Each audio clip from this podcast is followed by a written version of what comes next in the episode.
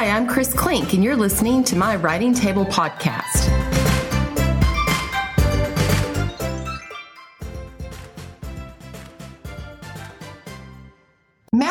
Matthew FitzSimmons is the author of the best selling Gibson Vaughn series, which includes The Short Drop and Poison Feather. Born in Illinois and raised in London, England, he now lives in Washington, D.C., where he taught English literature and theater at a private high school for over a decade. The Wall Street Journal describes his new novel, Constance, as a breakthrough in human cloning becomes one woman's waking nightmare in a mind bending thriller. Hi, Matt. Hello, Chris. How are you today? Good. Thank you for joining us and talking to us about your new book. Um, your Gibson Vaughn series of political thrillers featured twisty conspiracies. Before we talk about your new book, can you catch us up on that series? So that was interesting. It's a five book series that began as a one book series. When my publisher bought it, they said, We like this. We'd like there to be a second one. I had left the possibility open that it could either be a standalone or a series to make myself as attractive as possible to whoever might, you know, fingers crossed, buy it. And when they said we'd like another one, I said, okay, I can do that. Like I, I had a thought or two about it. I certainly did not have a five book plan. I, so I had to break it down as it went along. So the first three somewhat acted as a trilogy. And then if you've read the series, the second two are basically it's a change of location. The first three take place in Washington, D.C., and then the second trilogy, through hook or by crook, I wind them up in Europe. And there's a thought to go on and maybe write that sixth book and finish that second trilogy. At the moment, we're working on Constance and, and its follow up.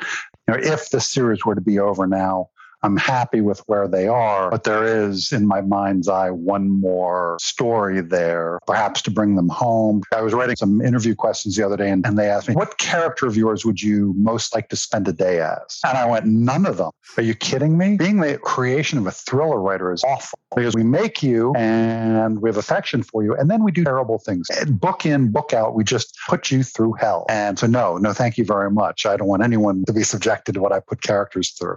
But I was so there's a thought to maybe wrap it up at some point maybe put a bow on it and give them a little bit of a, a happy ending because I have not been nice to them so far. And I feel I owe them a, a little treat at the end.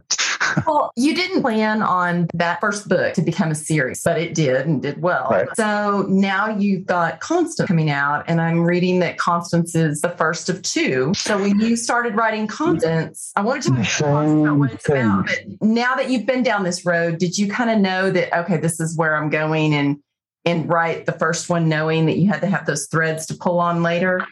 No, you know, it's funny because I really put my foot down and I said, this is a standalone. Constance is a one book thing. That's it. And they went, yep, we totally agree. One book. And then I turned it in and I was thinking about the next one. And uh, my publisher said, hey, I've been showing the book people here and they really like it. How about a second? I went, no, no, no, no, no, no, no. I don't have a second one. I didn't think of a second one. This will remember that conversation we had. And she said, I know, I know. Just be, I said, well, I don't have one. I can't help you. And hung up the phone. And a couple of days later, I took a shower. And I got into the shower and I stood there for about 15 minutes. And when I got back out of the shower, I had an entire second. Wow. And I called her up and I said, okay, I can do a second one. She said, you said you didn't have one. I said, I know, but I took a shower. It's okay now. she said, I don't, I don't want to know what that is all about, but okay. So I had had a, I had an idea that I really, really liked that served as kind of a companion and a counterpoint to the first book. And I'm super excited about it. Once I knew I was going to write a second one, I made some adjustments to the end of the first one to allow to, to seed the second one. But it came about kind of again, at some point, I'm going to have to start planning what I do for living and stop just taking showers and coming up with book ideas. It's a very dangerous business model in the long run. Finding these books in the shower. I know. There was a, a, great Colombian author, Gabriel Garcia Marquez, who was famous for his, his showers. He put in like three extra water heaters at his house. And he got in the shower every day and he didn't get back out until he knew what he was going to do that day. Legend has it he was in there a long time sometimes. If it wasn't coming, he just, so he had all these extra water heaters lined up so he could just, just stay in the shower until I figured out what was going on.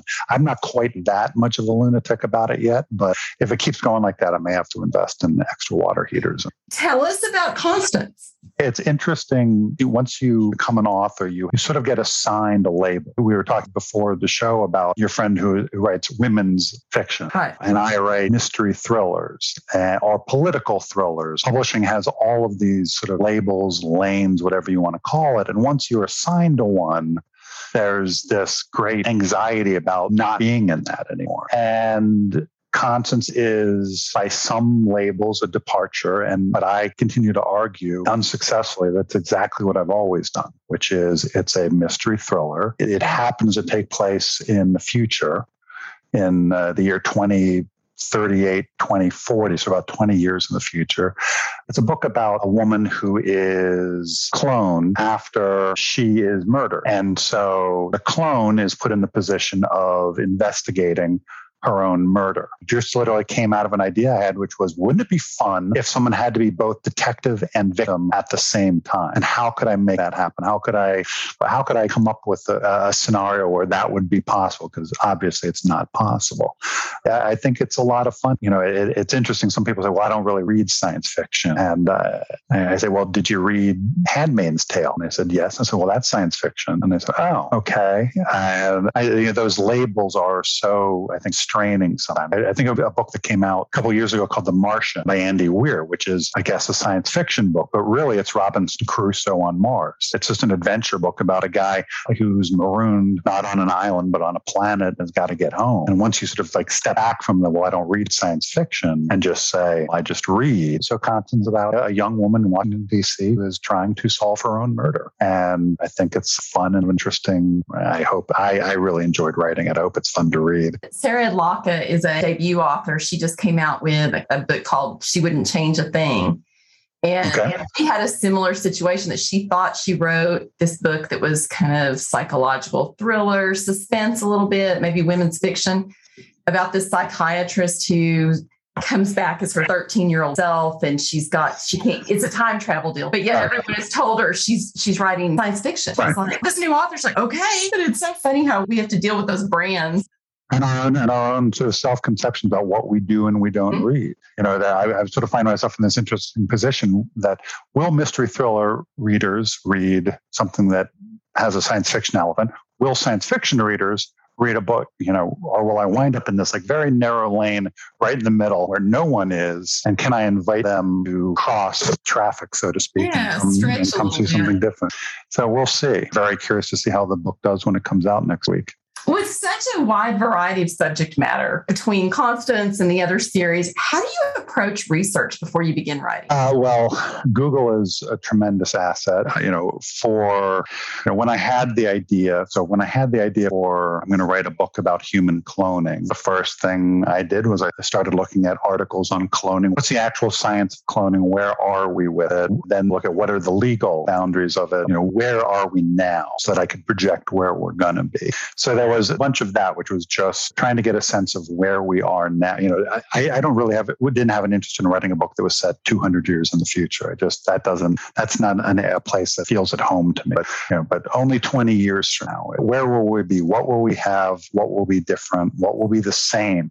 I think that's was a really interesting research question, which is oftentimes when we watch a science fiction movie, things are so dramatically different than what we have now. And I don't think that's always the case. The, the, the, example I really used was a movie called Blade Runner, which came out in 1980 and was set in 1999, 20 years later. And they supposed that people were fighting space battles off the shoulder of Orion or whatever. And they so fantastically overshot where we were actually going to be with, you know, back, uh, back to the Future 3. They've got hoverboards and this, that, and the other thing. And none of those things actually existed. The thing, so the thing I thought about was it's 2020 now. If we went back to 2000, what's actually different between the year 2000 and the year 2020? If you were walking down the street of your town how could you tell the difference? I think that's what will make it relatable. Right. Was that was my thought is that the, the answer is maybe the cell phone. You know, there weren't a lot of cell phones in 2000. They were just coming in. Not everybody had them. People's homes didn't have flat screen TVs yet, but they still had a TV. So technology is rolling along, but the changes are actually much smaller and more discreet than we think they're going to be.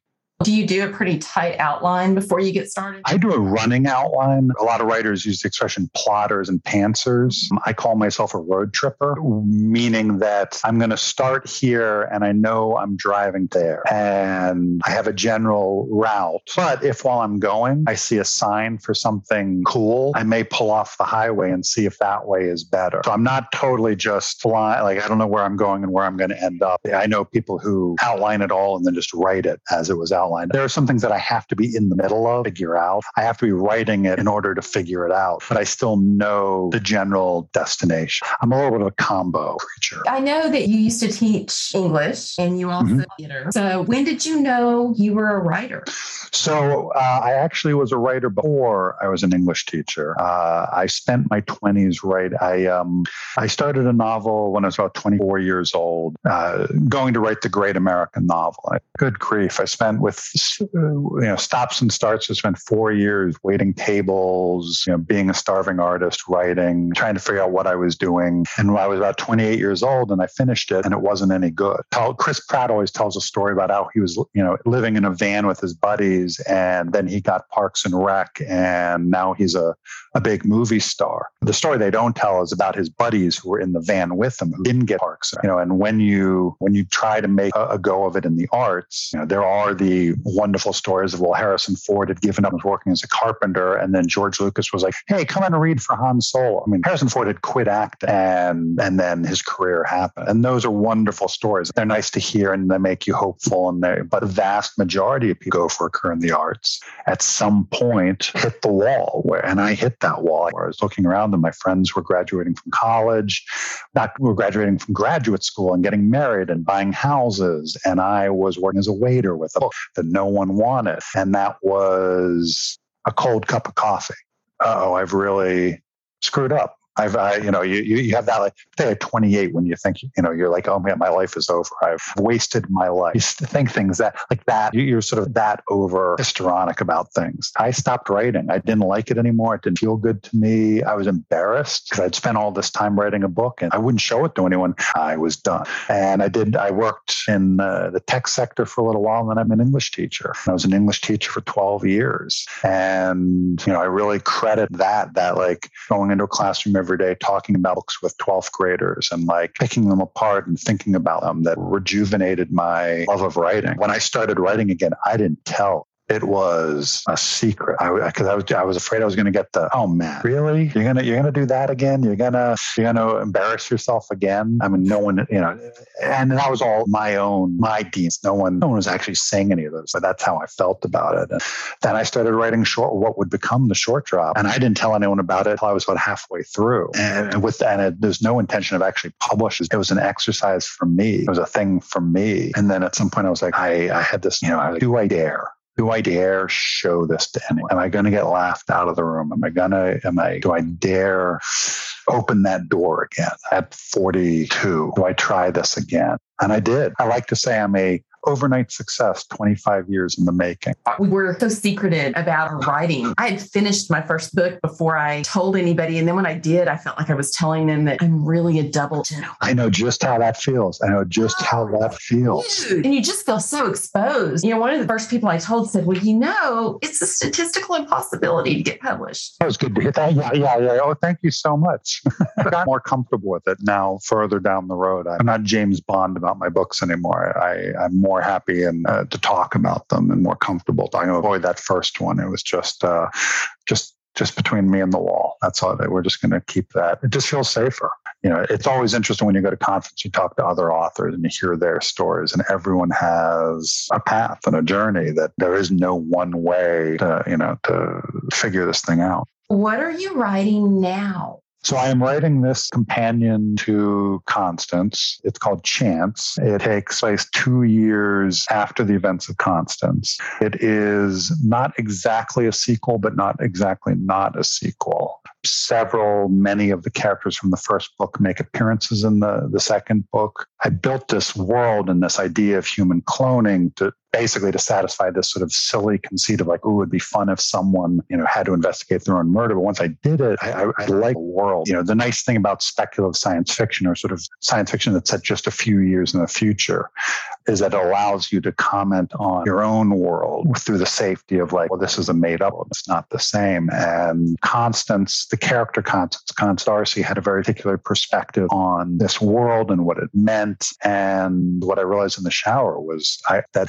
I had that I really wanted to explore in this world that weren't, you know, you know, I, I, I sort of think of like a book like Game of Thrones. He has so many different characters that he was able to look at that world from you know, a king's point of view and a commoner's point of view and a woman's point of view and this point of view. Constance is written entirely from the perspective of that one character. So that was the only viewpoint that it was allowed in that story. And giving myself the freedom to take another look from a very different point of view of what is going on in this world. And while continuing to somewhat to, to advance the story that was in the first one. So we shall see. I'm very excited about it. it it's it's all daunting when you're writing the second book of the series before the first one comes out. A little there's a little bit of hubris there. It's like I don't even know if you're going to read the first one, but I'm over here writing the second one. So everyone better read it because I'm in a lot of trouble if if everyone's like, no, no, you guys better be hungry. Right. You're like, oh my God, be in a world of hurt if everyone was like, nope, the one was good. So hopefully enough will will uh, be curious to take a look at the second one too. What were the books you read that that made you think, ah, maybe I should try this? So the first time I was I was living in New York uh, after college, and I was reading, reading a lot of an author named Don DeLillo. I discovered, and I was reading a lot of a, uh, an English author named Ian McEwan, uh, who it, it would again, if you're going to put a category on him, is probably a literary fiction guy, but I would argue is one of the best suspense writers there is. He writes some of the most tense, anxiety-producing books, and is so so so good at it. Those books certainly were what inspired me to try my own hand at it. One of the reasons I think that first book I wrote wasn't very good was I was trying to be Don DeLillo. It makes me cringe to an extent, like how much of it is like, that doesn't sound like you. That sounds like you doing a, a cheap rip-off imitation of someone who's much better at that than you are. But I definitely got into sort of a mode of I didn't trust my own voice. It took me a long time to, to sort of shed that. I'm going to hide behind someone else's style and write my own if you find a book that really gets you, read it again and then read it again and then read it again. Don't move on. You listen to your favorite albums hundreds of times. You listen to your favorite songs. You know, you watch your favorite movie a dozen times, but we sometimes only read a book that we really like one time. There's a, a tremendous value to reread. Do you listen to music when you draft? Yes, I have many different playlists. So when I was writing Constance, I would listen to shockingly, for anyone who's read the book already, a lot of David Bowie, who plays a, a huge role in the story. I listen to a lot of Jason Isbell when I write because he's such a, a, spectacular lyricist. It sort of depends on where your head's at. Those words are going in my ears and then they're coming out my fingers. So it, it, it kind of works out. But yeah, all the time, there's always music playing. What surprised you most about the writing life? You write your first book. So I wrote my first book. Well, I guess my second book technically, but I wrote Short Drop. It took me two and a half years from the point which I started it to the point at which I submitted it. And I wrote it, you know, in the summertime because I was a teacher, so I had summers off, and I would use, you know, like, you know, there was one Thanksgiving where I didn't go, I didn't have Thanksgiving dinner, I just worked. I had those five days off, and I just worked for five days. I sort of grabbed it wherever I could. But at the end of the day, I was just writing it for myself. So who cares? And then I sold it and it was a two book contract. And they said, This is great. We want another one. And we want it in 11 months from right now go. And I went, what? What do you mean? right. People have asked me, like, what was the hardest book I ever wrote? And it was certainly the second. The hard part was now I'm on a deadline. Now I'm on someone else's timetable. Now I no longer have an excuse. This is your full time job. You don't have the excuse saying, well, I have to teach this. Uh, this is your job. And if you don't have the book done, you don't get paid. That it's a very different set of muscles. It was the difference between being an amateur and being a professional. And I did not know how to be a professional writer. They say writing is the application the seat of your pants to the seat of chair, like learning that you don't have the luxury of not feeling like it or I'm not inspired today. That's tough you're going to just work anyway. It's like being creative on demand is it's a bear. There's another old joke about writers, which is the hardest thing about writing is convincing your significant other that sitting on the couch staring at the wall is work. And there's a lot of that. It's like I, I don't I don't sit on a couch. I lie on bed with a pillow over my face. or I get in the shower until I figure out what I'm going to do next. And I'm working. So leave me alone. It's, it's a tough one to sell to people who don't write. You got to figure that out. What's your pillow over the face move? I think I finally got my husband convinced that when he sees me on the couch with my eyes closed, most of the time I'm not asleep. I'm right, right, right, right. Let it all stew. yep. And you talk about switching from the series and now into Constance, which is another series. I'm working off of one series and starting a new series, and it's a lot of work. And I had forgotten how much work it is to create that world, but you've got six books in that series, and now you've got another one. So, what did it take for you to build a whole other world? It was sort of answering questions. You know, every question you answer narrows the other available questions. So I'm going to write a book about cloning. All right. Well, we don't have clone. So when is it set? Is it set 100 years from now? Is it set 20 years? Okay. It's set 20 years from now. Where do I want to set it? Well, I want it to sort of also have sort of a political cultural layer. So, and I know Washington, D.C. will also set it here. Okay. No. So those are like little like, okay, stakes in the ground. Like, okay, I also want cloning to be incredibly expensive. I don't want it to be, because oftentimes in science fiction, you sort of have these technologies that are just everywhere and everybody's got. And really, that's not how it works. That certain technologies, you know, are only available to certain people. Your healthcare varies in this country depending on where you live, depending on how much money you have. You know, you don't necessarily get the best medical care there is. Some people do, but a lot of us don't. So I decided that I wanted to sort of explore that with cloning a little bit. So let's have cloning be prohibitively expensive, so only the 1% can afford. How's that going to affect? So each decision sort of, you start to build this, you know, whatever metaphor you want to use, this a foundation of here are the facts. And now I need a main character, but I don't want them to be rich, but I also want them to have a clone. But I just said you need to be rich to have a clone. So how am I going to make that happen?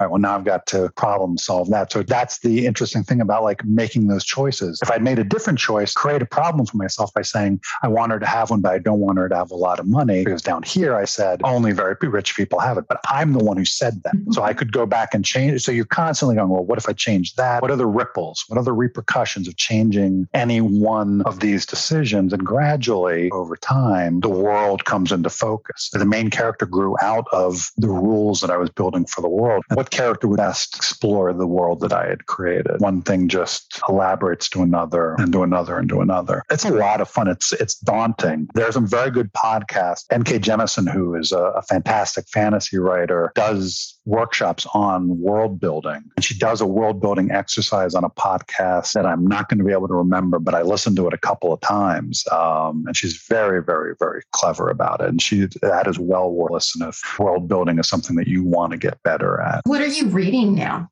I've sort of been all over the place. I'm reading an old book. I'm reading Shutter Island, which uh, I, am a big fan of uh, Dennis Lehane's, but I never read. I saw the movie, but I never read the book. So I'm reading that. Uh, I'm also reading Razorblade Tears, which is the new Sean Cosby Southern Noir, which is fantastic. Uh, he's going to be a big star. I think he already is. He's just doing tremendously well and deservedly so. What else did I read this summer? I read some science fiction. I read uh, Project Hail Mary, the new Andy Weir book, which was a lot of fun. It was, it's another, like The Martian, it's about a scientist who is adrift and all alone and needs to science his way out of. And uh, uh, that was a lot of fun. Uh, what about you? What have you been reading? Any? What? what oh, I I just finished the Lost Apothecary. Uh, V.E. Schwab. I've been reading a little bit of hers. I've been listening to Kristin Hannah's The Four Winds. I have started your book. I'm, I've got like a book on my nightstand. I've got one in the living room. I have an audio book going. I have,